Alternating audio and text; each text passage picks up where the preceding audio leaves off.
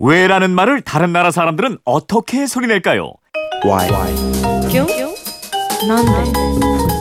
세상의 모든 왜라는 궁금증에 대한 대답을 들려드립니다.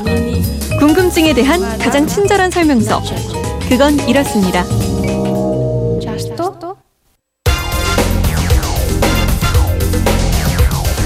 궁금증이 지식이 되는 아하. 궁금증이 지식이 되는 아하 시간입니다. 휴대전화 뒷번호 1016 쓰는 청취자가 주신 궁금증인데요. 남북 간의 한 라인이 다시 연결됐다고 하는군요. 이 한 라인은 언제 처음 설치됐고 연결은 어떤 식으로 하는지 궁금합니다 하셨어요. 자, 이 궁금증은 또 역시 정다희 아나운서 풀어보죠. 어서 오십시오. 네, 안녕하세요. 왜 남북도 자주 음. 소통하고 싶은데 불통되는 그런 경우가 많았잖아요. 그쵸? 정다희 아나운서도 이렇게 자주 소통하고 싶은데 불통되는 연결 잘 안 되는 그런 관계 혹시 있어요? 어, 생각을 해보면 아니요, 딱히 없어요. 음. 그래요? 요즘엔 뭐 휴대전화도 잘 돼 있고 SNS면 소통이 대세잖아요. 커뮤니케이션을 잘하는 아나운서네요. 네. 정다희 아나운서가 예.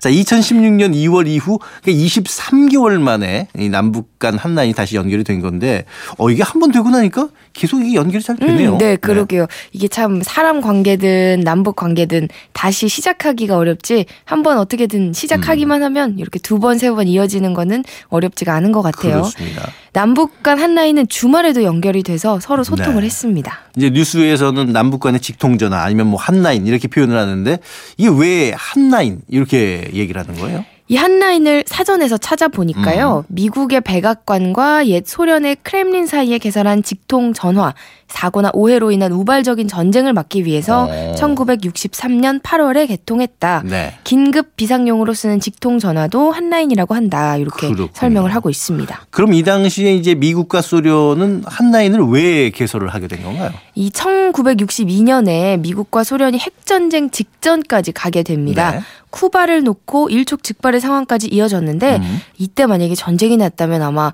3차 세계대전쯤이 맞아요. 벌어졌겠죠. 있었어요. 근데 두 나라 모두 이래서는 안 되겠다 싶어서 이듬해 1963년 6월 20일 스위스 제네바에서 협정을 체결합니다. 음. 네. 그리고 한 라인으로 불리는 전화를 설치하게 되죠. 그렇군요. 그러니까 우리 남북도 사실은 이제 지금 휴전 상태인 거잖아요. 그렇죠. 리고늘 긴장할 수밖에 없는 상황인데 그래서 또 한 라인이 꼭 필요했을 텐데 이게 언제 그럼 처음 설치가 된 건가요, 우리는? 음, 남과 북이 소통 창구가 필요하다는 데 뜻을 모아서 직통 전화를 처음 설치한 건 1971년 9월 22일입니다. 음. 네. 판문점 남측 자유의 집과 북측 판문각 사이에 직통 전화 두 개 회선을 설치한 게 처음입니다. 어, 근데 자유의 집과 판문각은 굉장히 가까운 곳 아니에요? 네, 맞아요. 이렇게 소리를 크게 지르면은 네. 들릴 만한 거리인데 매번 고함을 칠 수는 없잖아요. 그렇죠, 예. 그래서 직통 전화 연결을 했는데 어. 이후 남북 적십자 회담이라든가 뭐 정치, 군사, 경제 등 각종 문제로 연락할 때 음. 아주 요긴하게 쓰이게 됐고요. 그렇군요. 이런 통화 덕분에 1972년 7사 남북 공동 성명도 나왔죠. 그렇군요. 근데 남과 북이 어떤 뭐 필요 때문에 전화를 걸어야 될다. 일단 저희 그 궁금한 게 음. 그 전화번호를 누르는 거예요? 아니면 뭐 단축키가 있는 거예요? 뭐예요? 전화번호를 이렇게 따로 누르진 어. 않고요. 그런 전화번호를 누를 수 있는 키판이 따로 없어요. 아? 일단 네. 그리고 어느 쪽이든 송수하기를 들면 그냥 상대방에게 바로 신호가 가는 그런 형태입니다. 어. 일종의 뭐 인터폰 아, 인터폰 정도 같은 네. 느낌. 그렇게 예. 보시면 될 것 같아요. 근데 이제 23개월 동안 두절이 됐다가 복원이 됐다.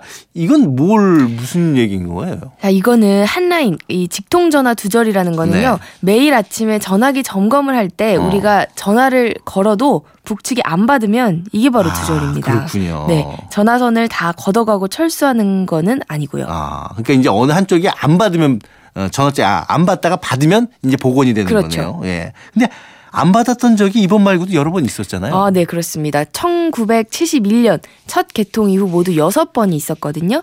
첫 번째가 바로 네. 1976년 8월 18일 판문점 도끼 만행 사건이 음, 벌어진 직후에. 예. 이 북한이 일방적으로 두절을 시켜서 약 3년 5개월간이나 지속이 됐고요. 음. 이후 1980년 남북 총리회담 실무 접촉을 하다가 갑자기 중단한 게 두 번째입니다. 네. 네, 이런 식으로 정치 정세나 이해 득실에 따라서 단절과 복원을 반복을 했는데 특히 북핵 문제에 대한 우리 정부의 조치에 따라서 북한이 차단한 경우가 대부분이고요. 재작년 2월 박근혜 정부가 개성공단 폐쇄 결정을 내리자 북한이 판문점 연락 채널 및 군 통신선을 차단한 게 가장 최근 어, 두절한 일입니다. 어, 지금 군 통신선도 차단했다고 얘기를 했는데 그러면 한 라인이 판문점에 딱 한 개만 있었던 건 아닌가 보네요. 네, 그동안 그 남북 간에는 군사 충돌 방지를 위한 군 당국 간 통신망을 비롯해서 뭐 남북 남북 경협 사무 소, 통신 라인 등 여러 통신 라인이 있었는데요. 화해 협력 기운이 돌 때는 여러 통신망이 잘 가동이 되다가 관계가 나빠졌다 하면 이제 중단되곤 했고요.